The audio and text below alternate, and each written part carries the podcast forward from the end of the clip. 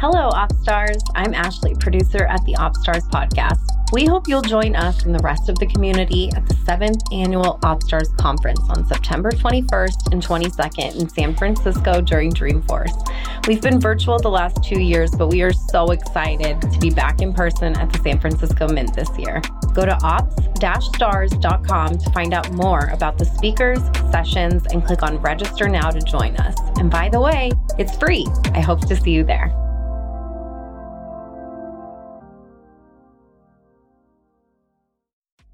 The teams were actually a centralized sort of living breathing mechanism that focused on the customer and not their own individual departments. And that really is what turned me over to the concept that revenue operations was not just going to be a thing that we use to label system admins of the future but more so a fundamental shift in paradigm. Welcome to the opstars podcast we host authentic conversations with revenue operations professionals running the show behind the scenes, holding things together, doing whatever it takes to innovate to solve problems, build processes, and manage the data to build a modern revenue engine that powers a great buyer experience. I'm your host, Rachel McBrearty. Welcome, everyone, to the OpStars podcast. I'm your host, Rachel McBrearty, and I'm delighted to be joined today by Jason Reichl. Welcome, Jason. Hey, thank you for having me, Rachel. Jason's Chief Revenue Officer of Breadcrumbs.io. Breadcrumbs is a revenue acceleration platform based on co-dynamic lead scoring and routing engine living at the intersection of marketing and sales. He's also a board member and advisor to GoNimbly, a company he co-founded, and he's GoNimbly's revenue operations evangelist. You're a superhero for the operations community, Jason. You know a trend's made it when you have an evangelist title, right? So now RevOps is serious. I was the third person on LinkedIn to change my title to revenue operator. And I was the first person to change my title to revenue evangelist. So we will see if that trend kicks off now. Well, certainly appreciate everything you're doing to be an advocate for the ops community. Tell us about your career journey and what you're doing at Breadcrumbs. Sure. Think to understand why I would leave uh, GoNimbly to work at Breadcrumbs, you have to understand sort of my career trajectory in general. I have a background in marketing and I worked in consulting for a long period of time, being director of services for a company that was purchased by IBM and the Salesforce ecosystem. And, and during that time is really when I went from marketing to understanding sales and customer success and all the other, you know, operational parts of teams because I had to work on projects like implementing Salesforce or you know, CPQ or whatever. And this is way back in the day when, you know, Salesforce still had S triggers and other things like that actually my history with salesforce goes back even further than that. I worked at rackspace which was the largest server company in america at one point and i worked on a secret project there called the redundant server cluster and my customer was salesforce.com they relabeled it the cloud which is much more uh, sexy than the redundant server cluster but it was a cool project nonetheless and that kind of got me interested in you know b2b software in the cloud what was going to happen in the future. I moved out to san francisco and started uh, the very first version of GoNimbly was not actually a revenue operations consultancy. What it was was a product development company. So I was really fascinated. I'm not a developer, but a business person and designer and marketer. But I was very interested when Salesforce bought Heroku. It was a, a long time ago. And I thought, oh, cool. Apps can finally look like apps on the Salesforce ecosystem and not look like Salesforce stuff. And so I started a company that uh, with uh, my co-founder Troy that built little applets and things like that using uh, Heroku and for Salesforce ecosystem. And that's where we really came into contact with the Zendesks of the world and, and helped them with their projects and a slew of other things. And through that, uh, GoNimbly was acquired because we built an application for a Salesforce owned uh, invested company. And during that period, I transitioned from sort of being the head of an organization or, or business leader to being a head of product. And I took uh, about four and a half years in product. And my biggest product stint was I was the director of product uh, management for a company called TradeShift. And TradeShift is a very innovative company, and they're a unicorn company now. And we were doing some very innovative work there. And I really love product management. I love products. I, I'm a huge tech nut, right? Like uh, like most people in Silicon Valley. But what I saw from all my background experience of actually running organizations, being in the business side of things, is great products exist in Silicon Valley, but that doesn't mean that their operations on the revenue side were really great. And the sales team was very siloed. The marketing team very siloed. The customer success team very siloed. Product marketing, anything that touched the front end customer, it seemed like they were all servicing.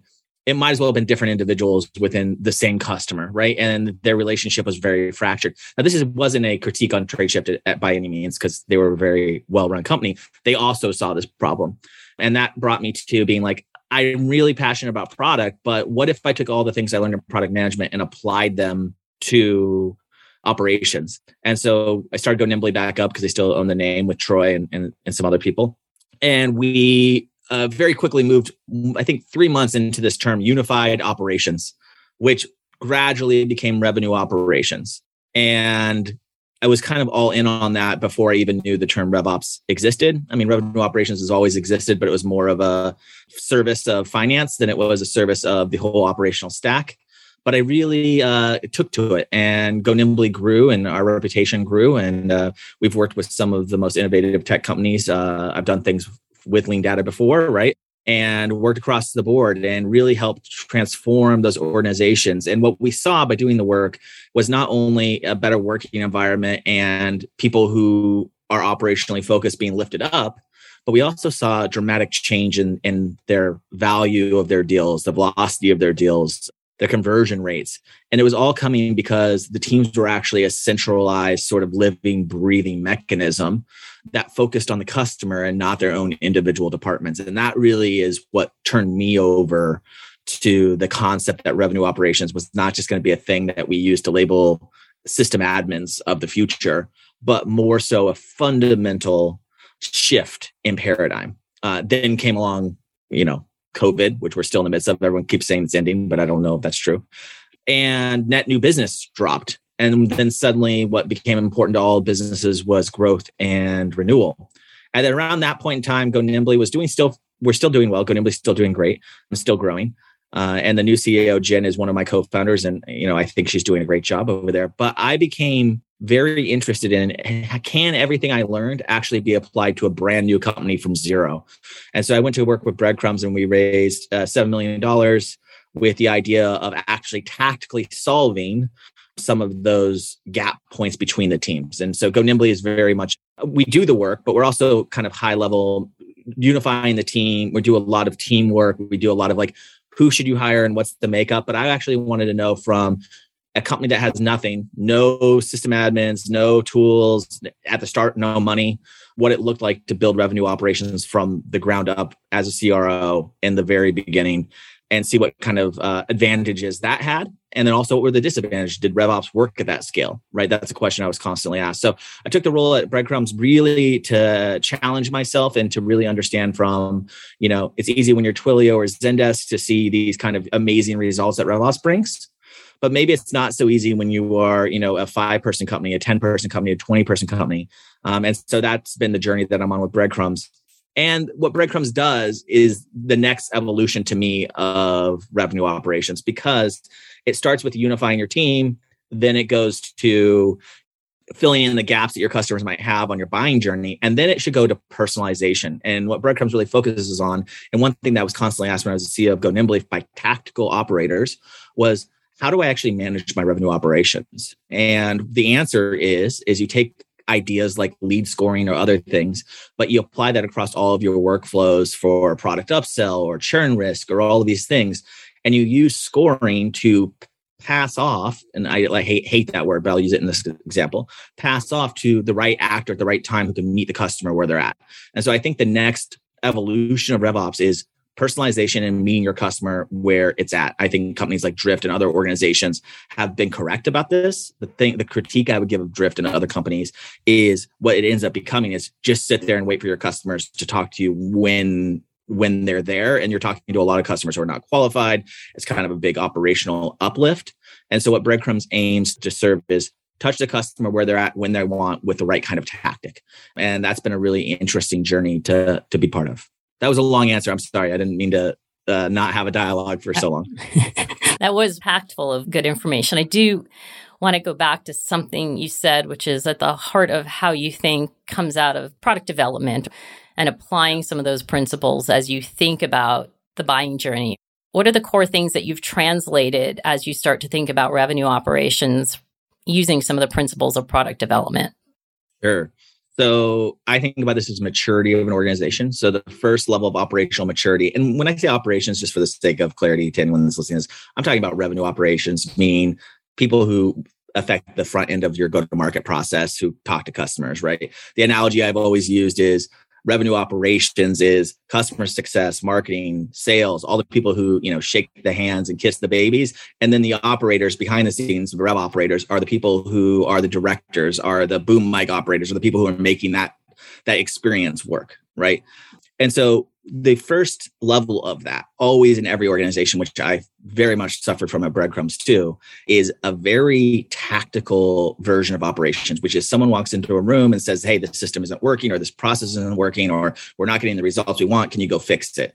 And you have very little to do but go fix that and you appease people. So it's a lot of appeasing, a lot of tactical work.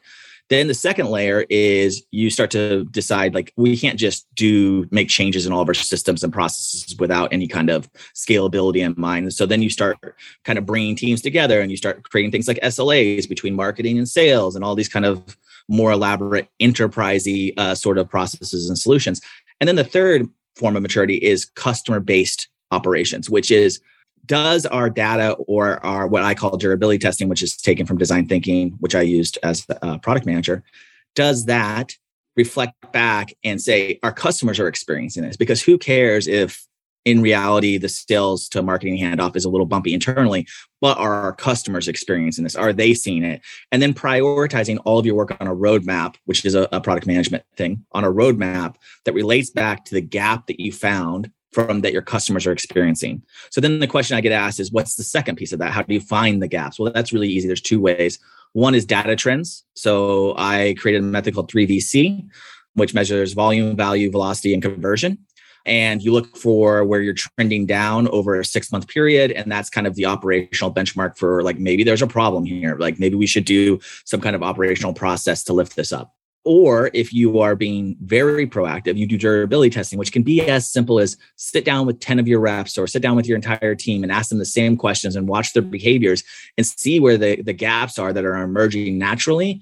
And once you see that same pattern repeat itself multiple times, operationally prioritize that so those are the two ways that you can kind of find that. And that's done directly from product management using in product data and using customer interviews right as a way of of bridging the gap. And then the final thing is the way that you sort of put it all together is that you actually have to get attribution for operators. And this is a thing that i'm very passionate about that i'm speaking a lot about which is I think revenue operations is going to go through exactly the same transformation that marketing went through, which was uh, everyone throws money at marketing because they don't know what marketing works. To marketing that works gets even more dollars which meant more power to cmos and i think operators are especially you know cros and heads of revenue operation are going to get a lot more power if they can show that their work they're doing actually has an impact to the dollars and cents of the business. And so all of those things are taken from product management and really build my revops philosophy. And tactically they are very sound in the field as well, is what I found, right? It rewards experimentation, but doesn't allow your team to kind of go off and do whatever it wants. You still have to do tactical work because tactical work has very important impacts on conversion and other things. But also, it allows you to deprioritize pet projects from you know your CEO that aren't actually going to move the needle because you're looking at data and saying, I don't see the problem where you're where you're trying to get us to do the work. And so it gives a lot of credibility and really leads to a, a, seat at the table for revenue operators, which is kind of the goal of why I've been passionate about working in the space for so long. Oh, excellent. As you're thinking about what you're doing at Breadcrumbs, as you're building this out and going through your own maturity, testing, and learning, are you at the point where you feel like you've identified those gaps and then you're working to improve them constantly? I like to think that every, like, so we are post post seed, not at quite an A, right? And so we're, we're we're trying to get to those milestones. And what's nice about working in tech is, especially if you're going to be a VC uh, led organization, Go Nimbly was bootstrap. Uh, we're not doing that with breadcrumbs. Is that you kind of know what your next objective goal is, right? Mm-hmm. And I think that at every stage of that organization, you are a different company. And this is one of the reasons why Go Nimbly RevOps works for everybody. Like I've talked to Coca Cola about it, I've talked to Nasdaq about it, I've talked to everyone about RevOps, and it works in all senses. But it works specifically well in tech because that company if they're going to make it to IPO or selling 10 years down the road, is going to be eight or nine different kinds of companies in order to achieve those goals. And that's why Go Nimbly particularly worked in the tech industry, right? Because we figured that would be, we could get one customer, but have eight tries at uh, figuring out the right RevOps formula. And so what I'll say is, whatever I'm doing at Breadcrumbs today that's working won't work a year from now. And that is to me the challenge and excitement of working in revenue operations. It's it's very much a very tactile, visceral experience being in revenue operations, right? It shouldn't feel like report building grind. It should feel like solving real process problems. And for someone who loves design as much as I love and human interaction and human behavior, it's proven to be something that's infinitely fascinating. So I, I would say that no, what was working now is not going to work. But the gaps that I'm experiencing now are all around and where the company's focused from my CRO's perspective is volume. You know, uh, when you're a new company, who nobody knows. You don't have brand identity yet, although Breadcrumbs brand is is really evolving quickly and people are starting to recognize it. But thanks to we were in YC and some other things that gave us uh, some high profile high profile nails, and our product is very good. So those two things are working, but ultimately, it's a in, and from a sales and marketing perspective, it's about how do we increase the vol- the velocity and volume of our pipeline with the right ICP right? Because people don't know who we are. So they might see us on Product Hunt or they might see us from YC and they might come in and we're really focused on enterprise grade solution for companies that have dynamic and multiple functions that need to work together. And if you are, you know, a four person company, you could very much use uh, our tool, but it might not make the most sense for you. And so we're still dealing with that kind of identification and segmentation as a primary gap that our customers are experiencing. Because I hate the idea that someone that is a 20 person company who is going to be a very great fit for us in the future. And I'm not talking about just from pricing, but I'm talking about from the tool actually being beneficial. Again, I care about that a lot as a product, as a previous product person. I hate the idea that they would sign up for a demo because our website wasn't clear, that my sales rep would give them the demo, that they would sit through that, that they would be excited about the product, only to find that the product can't really meet their expectations. And thus, later, when they are a wildly successful company, they have a bitter taste in their mouth about us as an organization because we weren't clear about the gap that they were going to experience. Right. And so, this is something that I'm very focused on as a leader right now. It sounds like foundationally, the focus is understanding that customer you're trying to reach and you can serve your ICP, building those journeys to support them. Even if you do end up shifting a little bit of that ICP as you learn or as your product develops, working back from the customer, that's your North Star. Yeah, I always think it's quality revenue over quantity of revenue. I'd rather have a business that has less revenue, but is very secure in its quality and, and servicing our customers. And this is learned through COVID. Like, uh, a lot of the businesses that Go Nimbly worked with that were not focused on quality of revenue, they suffered dramatically during COVID. And it was a mad scramble to just help them stabilize their business. Whereas the ones that were focused on quality of revenue and fit a product did very well during COVID. Maybe they didn't see the huge upswings, but they are now. And that was a very fundamental lesson learned about product market fit as everyone talks about but usually when everyone talks about product market fit they're really talking about from okay what do i have to achieve to get the next round of funding that i need? Not stability of your business not the quality of your revenue. So i would love to see many more revenue operators talk about how stable and quality is that revenue you have. Because it's very easy in the tech world to build a very awesome onboarding that gets someone in for a month and maybe they won't churn but when their boss comes and says, Hey, can we defend the cost of this? If that quality of revenue is not there, they're just going to churn out of your program and you're never going to get them back because they've made the decision they don't need you, which is worse than we can't afford you. And so this is something that I'm highly focused on about the quality of, of our customers and what they think about our product. The quality of the product experience, but also the quality of the interactions with the company. Because if you're going through an experience up front, and it's not a great one, you make the assumption that's the kind of customer experience you're going to have. It's really both of those things the interactions as you're going through the journey, and then also the product expectations. In B2B, the interactions you have with the company have more to do with churn indicators than the product itself.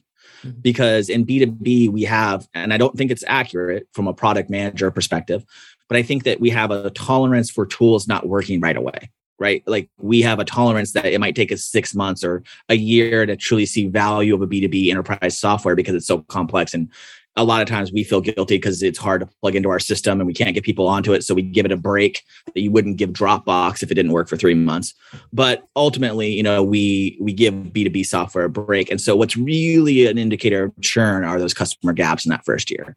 I can look at most organizations and work through their operational processes and go, you have a pretty high uh, likelihood of churn after six months because of all of these gaps, and your product takes a year to recognize for the customer. So, this is a big issue that you're going to run into.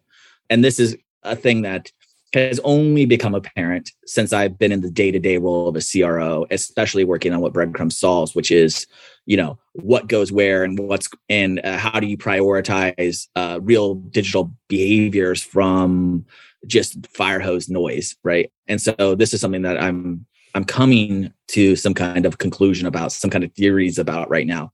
And it's very cool talking to you about this. This is the first time I've really ever talked about this on a podcast about how I see these things as early churn indicators. What are the top three that you would recommend companies take a look at? I think that if you have a freemium model, from the moment they click, I would like to talk to sales to you getting in a hold of them and actually having the meeting, the days and hours in between those two things are a huge churn indicator for me because this is um, imagine just this i think it's always helpful and i know we're both smart people and, and understand operation but for other people who are still smart you have to think about this as not business as usual because that's the business as usual. I click on the link 48 hours they send you a Calendly link which is so shitty these days. Like don't talk to me. Here's my link. Like I understand why it's useful, but also it's not a great experience, right? And then you finally get on the call, and then it's maybe not even with an AE who can get you your contract or get you what you want. And you had a freemium model. So someone already says they really want to buy, right? So let's not only say how the ways to fix that in product, which is allowing people to buy when they want to. Maybe this is a process you have to have because your product needs integrations or implementations or, or some kind of thing. It's unavoidable. But but the degrees in between those two things, the days and hours, are a huge indicator on how the customer is. Imagine you went to a restaurant and you ordered at the counter and then you had to wait for two hours to get your food. Imagine what that experience would feel like and how excited you would be about telling your friends about the place, no matter what the quality of the food is, right? There is nothing that they could do that would fix that gap. And this is a true thing. I've been trying to buy a piece of software, which I won't mention. It's a very quality piece of software. And I have literally asked to talk to a sales rep 10 times, got on the phone with someone once, and they never sent me my contract back. Right. And all I have to keep doing is saying, talk to sales, and I can keep extending my trial for an indefinite amount of time. And now I'm worried about the credibility of this organization, even though I fundamentally love their tool.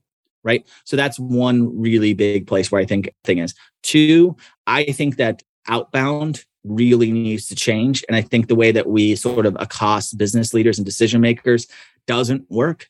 And just because you can eke out a couple customers in that way, the amount of people that you turn off is significant. So, how do you actually grow as a business becomes the question, right? And for that, I think you have to look at upsell and uh, renewal and other things like product led growth and, and other things to, to really grow these days.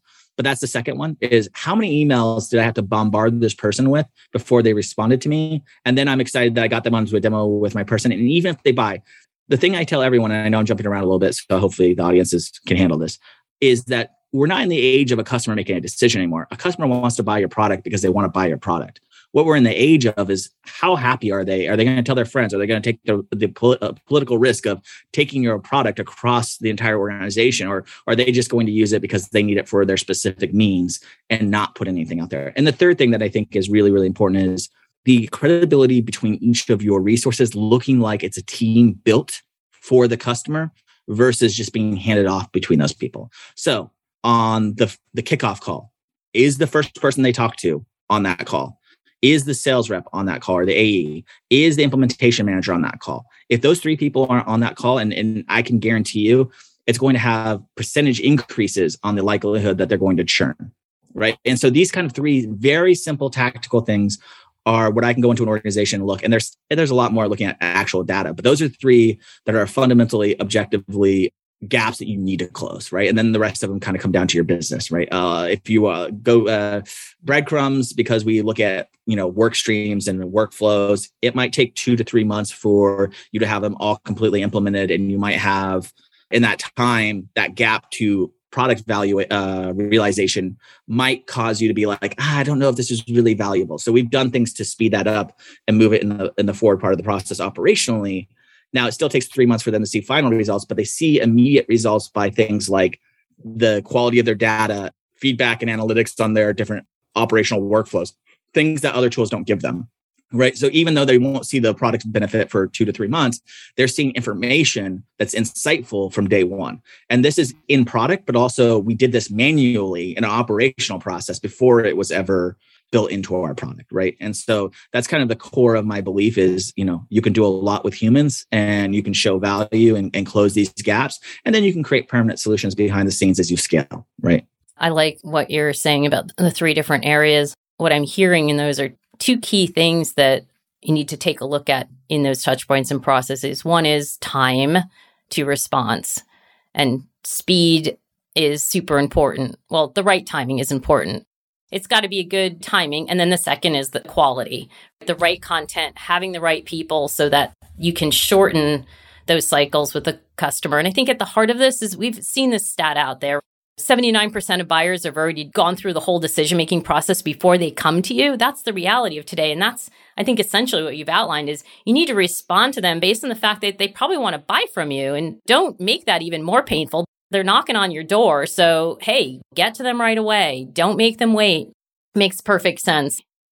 Yeah. And then, secondarily, and reason why breadcrumbs has to exist is that 79%, it's how do you separate them from the 300% that you're getting in your inbound flow, right? So that's where technology can really enable and understand programmatically how we find that 79% and how do we treat them the way they need to be treated mm-hmm. and how do we do an education campaign to the ones who are not quite where they need to be or maybe they think they want to buy the product but the product is not right for them right this is another thing where again going back to the very first thing i said that that i'm very passionate about which is icp all the things that SaaS companies believed in to grow, like like you just mentioned one stat like oh if if someone's on your website and you call them within four minutes or something you have a likelihood of connecting with them and you could talk to them about your deal. This is great for a saas company but when they really analyze it and look at the customers they need to look at okay so we manipulated a customer into signing up for us. That's good. But what is that quality? And i, I really hope and i keep talking about this very uh, specifically but i want to and and this is a project that i'm just working on in my own brain is create a a algorithm or something that tells people the quality or predictability of that revenue and that customer right? Just because as a saas company we scoop them up doesn't mean that we don't need to continue to work on them in the cs fold or work on them with upsell cross sell being a functional operational work right? Like uh, getting them to where we need to be to increase their their likelihood. I i think that instead of focusing on churn reduction risks we should be looking at how much quality is this dollar that I'm getting from this customer? How much of it is are they willing? Like how much of it are they excited to hand over to me versus how much are they handing over because that's the cost of my product or because you know holy grail of all mar- uh, product marketing is uh, what's the loop? Like what's the I'm talking about a lot of stuff in a in a negative way and like I don't want to piss people off, but like what is the way that we manipulate someone into staying with us, right? Until we can show the value. These are all the secrets of our trade that we all talk about and know. But I think that revenue operations should be about knowing that these things exist and then filling in the gaps of these really business driven decisions and things we do in tech, make them legitimate and actually work on behalf of the customer. So your role as a CRO is thinking holistically about this life cycle, taking them on that journey.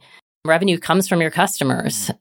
Doesn't come from tweaking your internal operational processes unless they're in service of making those customers successful along the journey. At the heart of driving revenue is really getting customers to stay and buy more. Um, revenue comes from your customers. It doesn't come from tweaking your internal operational processes unless they're in service of making those customers successful, right, along yeah. the journey. Yeah, efficient. When people talk about efficiency gains in their processes, I think I always have this kind of mental image that they don't understand their customers because the best organizations can be fat with blow and have shitty operational processes because their customers are so willing to hand over the money. Now, what can we do in the operational processes, right? That adds to that, not makes things more effective so that we're a humming machine. Because it's so weird to me. That's what people in tech uh, and startups and, and you know enterprise grade hire for. When that company keeps changing so dynamically that, on all honesty, your processes are not that important because they're going to dramatically shift from one year ago to two years from now.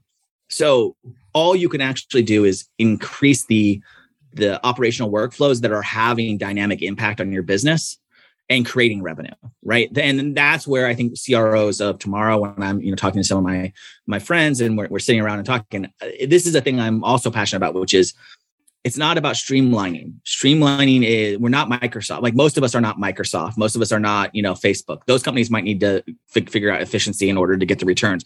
Most of us are in a mad scramble to get as much market share in a category that is blowing up or is or is maturing and we need to scramble against that and then protect it by having impactful operational processes which is very very different to me than i want to save a sales rep 10 minutes on this form fill out they have to do i don't as a cro and I, I and i tell my team this and they know this about me i don't care about individual reps I don't care about individual reps. I don't care about individual emails. I don't care about anything individually. My whole thing is what does this look like in the grand scale of things? I hire specialists or very specific people to care about the individual tactical things that we need to get done. And that's not because I don't think tactical is important.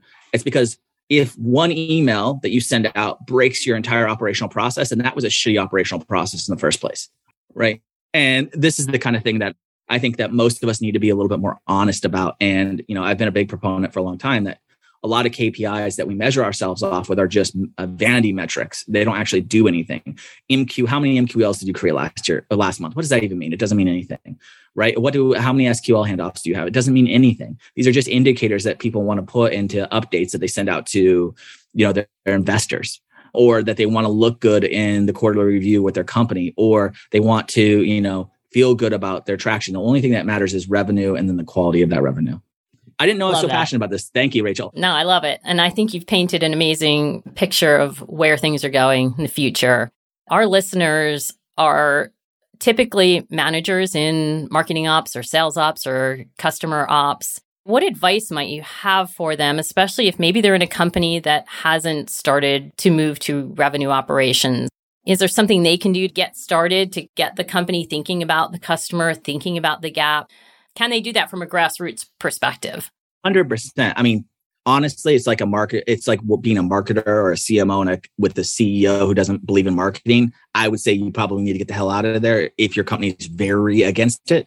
But if your company's not against it, against the idea of revenue operations. If your CRO doesn't think, oh, that's just some bullshit marketing thing on LinkedIn, but it actually understands the concept, but your organization maybe is 10 years old and they don't have that system and they've had all these processes that have been built out and your job is to manage those processes. I think the first thing you start with is I'm going to start to contribute attribution to my work.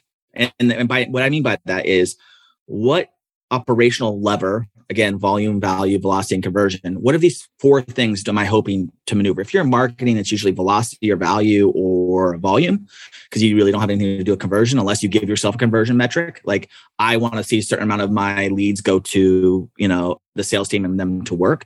But focus on that. And when you're doing your operational work, present it as here is where the gap is. Here's what my rate is. Like we have a 10% conversion of uh, webinars to bookings I want to, I'm going to do this work. And then over a period of time, represent that back to your businesses. It's now gone to 14 or 15% because we did this operational work. Now, it's not causation because we're still in in RevOps, to be honest, we're still in the place of correlation. But it is better and more focused on results than 95% of your peers. And then once you start doing that, they'll start to ask other teams to do that or other operators to do that. And when more operators are doing that, then you start to actually see how these things can co- compound. And then kind of a unified team starts to emerge on its own because this is a process. I've always told people that the most organized person in the room wins. And by what I mean by that is if you show up and you show an executive some kind of data and you say you've changed this, and then the next person shows up and they don't do that, that's going to become a mandate that that needs to happen in the way that you present your work and it becomes sticky. And it's one of the, in my opinions, keys to success that I, you know I put into the foundation of Go Nimbly and that the team's really carried on, which is it's not just enough to check a box off and say we've got it done. That makes us look and makes operations look like a support mechanism. Like we got a ticket, we crossed it off. Instead, saying this is how we think this work is going to impact our overall uh, results, and then following up and even saying it didn't change this, but we we had a change in volume or we had a change in value. That's a domino effect of what we're doing. That is still very very powerful. And so if you can talk that way, and I think the organizations will organically kind of come to the idea of revenue operations being important because I think the core of revenue operations is do work that's impactful. And if that and if that company never gets there, it's going to help your portfolio and help you understand how to talk in an interview to actually get a real RevOps job with a company that believes in it. That's perfect. Thinking about the outcome you might be able to impact if you are in a MOPS role, where typically you might think about MQLs. Instead, think about how does it get actioned? And that's the gap. How is sales actioning those MQLs? Yes, it's great to count your MQLs. It certainly is an indicator of how you're doing. However, to move toward a RevOps mindset, it's about making sure to move that customer over that gap that those customers are followed up on. Absolutely. And I'm not talking maybe at the individual CS rep level. Like I'm talking about an operator who's manager level. And, yeah, yeah, yeah because I think it's hard when you are face to face, and this is why you know uh, you can't really fault salespeople who have bad processes that you know go back to what was working for them because their job is to be very personal and one on one with the person, looking at them in the eye. So I don't know how many times am I even in breadcrumbs, like I'm just you know opening the the thing where we've changed our speaking strategy about who we're talking to and why the product is valuable. And then, you know, my head of sales doesn't adopt that, even though he understands why we would do that, because he has a very personal relationship with the person on the line. And they're talking to him about a very specific use case because all of our marketing and all of the brand awareness we were doing speaks to that. And then, you know, we have, you know, being completely transparent, our CEO being like, why are we not making this transition faster? Well, it's because we there's other things up market that are making this really personal interaction stressful and uncomfortable. And I think that when we look at our our front end people that way, when we look at the CS person who tells you know your customer i'm really sorry you're having a product with uh, a problem with our product which is like a golden sin to say i'm sorry in saas to someone when when something's not working for them. It's and have no empathy for the fact that they have a very one-on-one personal relationship or a lot of cs people in cs become to begin become burnt out about the product because all they're hearing is the negative stuff that's not working.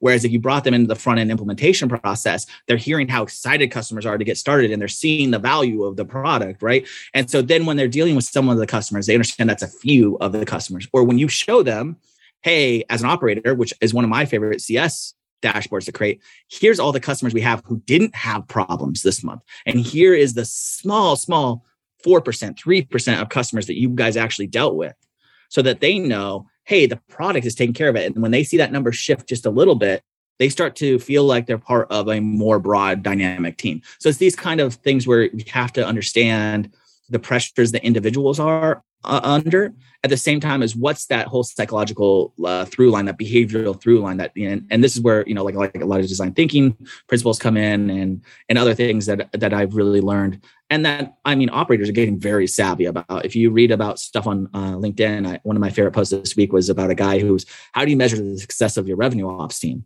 and he was just talking about ideas he had and just the ideas he was having were part psychological, which I always tell people that a RevOps job, a RevOps operator's job is a little bit like a therapist because you got to figure out and deal with a lot of people's personalities to get through it.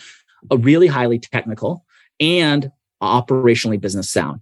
And that makes revenue operators in a business critical to the success of it. And I think more and more people are being turned on to it. And that's super exciting for me. Great. Our ops folks, they can kind of look at the forest for the trees understand what's driving the business and put together those metrics. I love the example of the CS team might be dealing with all of those escalations or unhappy customers, but to present back to them, give them the bigger picture is a great way for for ops to connect in with their internal stakeholders. Even if they're in the trenches and dealing with the issues, they then have a perspective that they can actually have a positive impact on the business. That feels so much better. You can see that if you do handle the challenges well, some of those customers become very, very loyal. As an individual operator, you're right. If you don't see those patterns, if the ops operations um, team isn't bringing those to the forefront, you don't know if what you're doing as an individual in with that customer is working. So I really like that idea. I'm gonna I, I love that you mentioned that because there's like that thing that said a customer who has one support issue or two support issues in the first six months tends to be a customer for two or three X the duration of the ones who didn't because they interacted with your operations. I mean, I think that's a very operational uh, CX uses that as a value of CX, right? But in reality, I think it's actually a operational stat, which is interacting with the people who build the things that we interact by can have a huge impact on our cognitive bias towards that product or company, right? And if that's true, then the reverse is true as well, right? And so that's really uh, interesting to me. You know, I love that stat because it's a positive one, but it means all the point places. It just validates the gap first thinking methodology, right? Which is all those gaps that you don't even know about today are affecting your customer. When you're on the front line, you're kind of going in your gut, you're going based on your past experience. If you don't have the data and insight to know the patterns, super important that we weave in and, and present those that data and information into the teams because it does give them the perspective. And then you make much better decisions that are more rational and based on on the facts of what you need to lean into and what you need to do. Because otherwise there comes a point where gut feel does not get you there.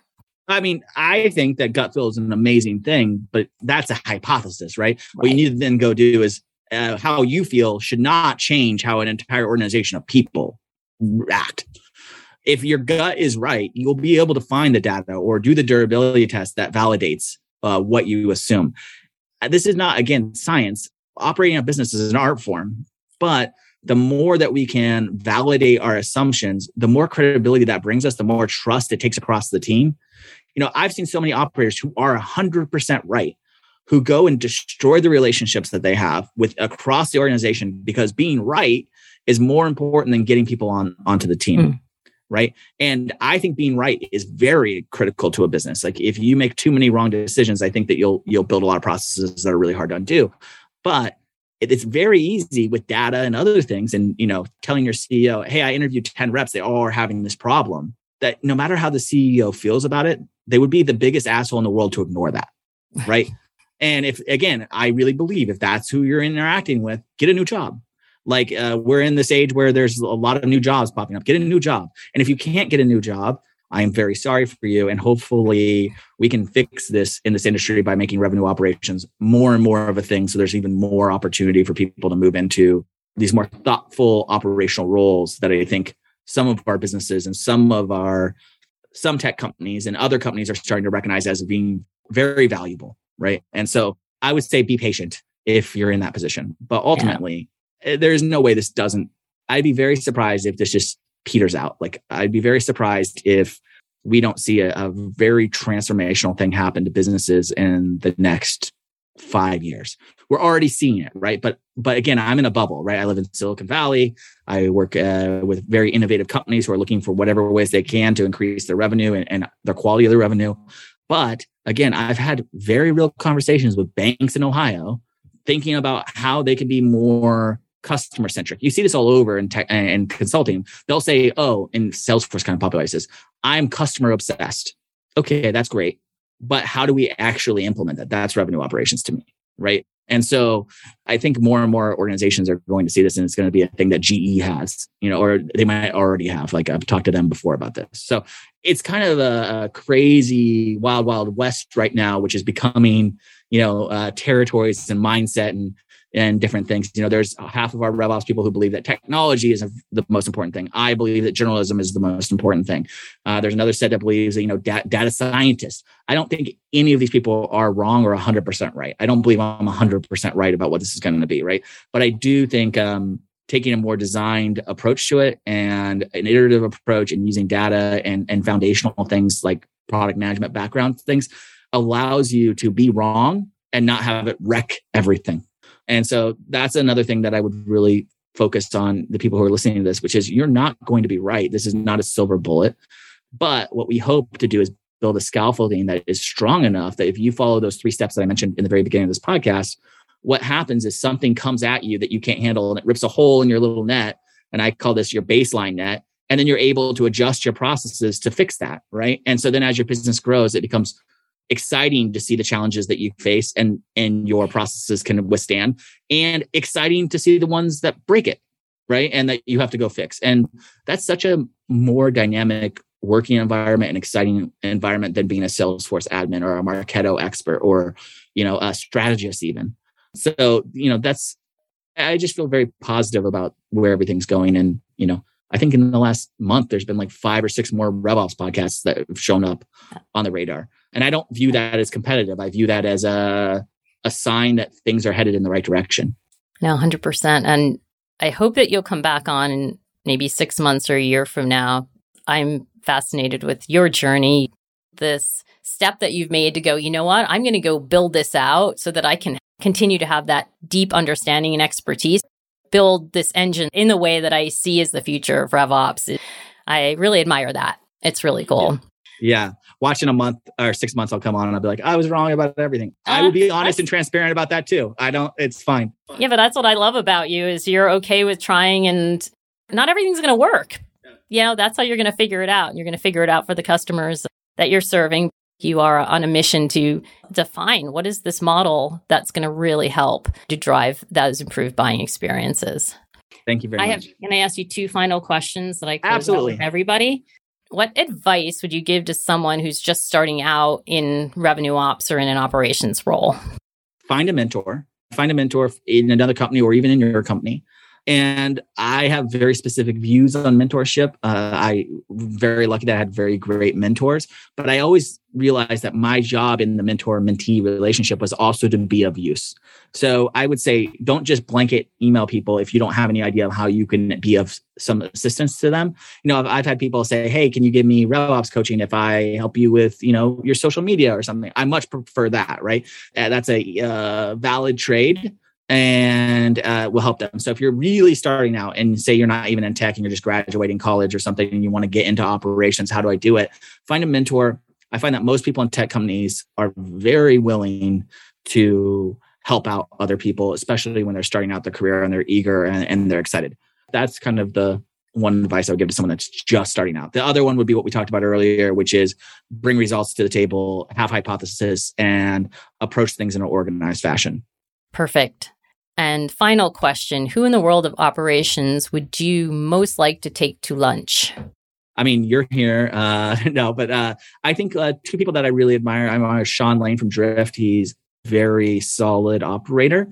Um, has some different opinions than I have about certain things, but I've been on his podcast multiple times and always enjoy talking to him. And then Patrick Campbell from ProfitWell is just super innovative CEO and is really doing a lot for both revenue operations and you know pricing comparison and things that he talks about a lot in a very novel way and i don't think people like him and he's well respected but i don't think that he gets enough credit for taking two dry ass things like revenue operations and pricing comparisons and making them exciting and fun and and and make people who deal with that shit every day feel excited to be part of that. That's a big thing for me. Is like i want to be around people who are exciting. I grew up playing music and rock and roll and and touring and bands and stuff and now i'm in a business and if i just felt like i was a business person that probably wouldn't be very fun. So i really like making this as exciting and dynamic as it possibly can be. And i think patrick is a living example of, of a ceo who does that. Well, i think that mindset alone was going to have a huge impact on the world of operations. This notion that we can transform folks in operations moving from trying to perfect processes to being revenue creators is super exciting. And I love the passion you're bringing. So thank you so much for sharing. I really appreciate it. Look at that. I waved too early. That's so, I'll wave now. Thank you so much, Rachel. I appreciate Thanks, it. Jason. Take care. Bye. Bye. The OpStars podcast is brought to you by LeanData. To find out more about us and our suite of Salesforce native products for marketing, sales, and revenue operations, head to leandata.com. And then make sure to search for OpStars in Apple Podcasts, Spotify, and Google Podcasts, or anywhere else podcasts are found. Make sure to click subscribe so you don't miss any future episodes. On behalf of the team here at OpStars and LeanData, thanks for listening.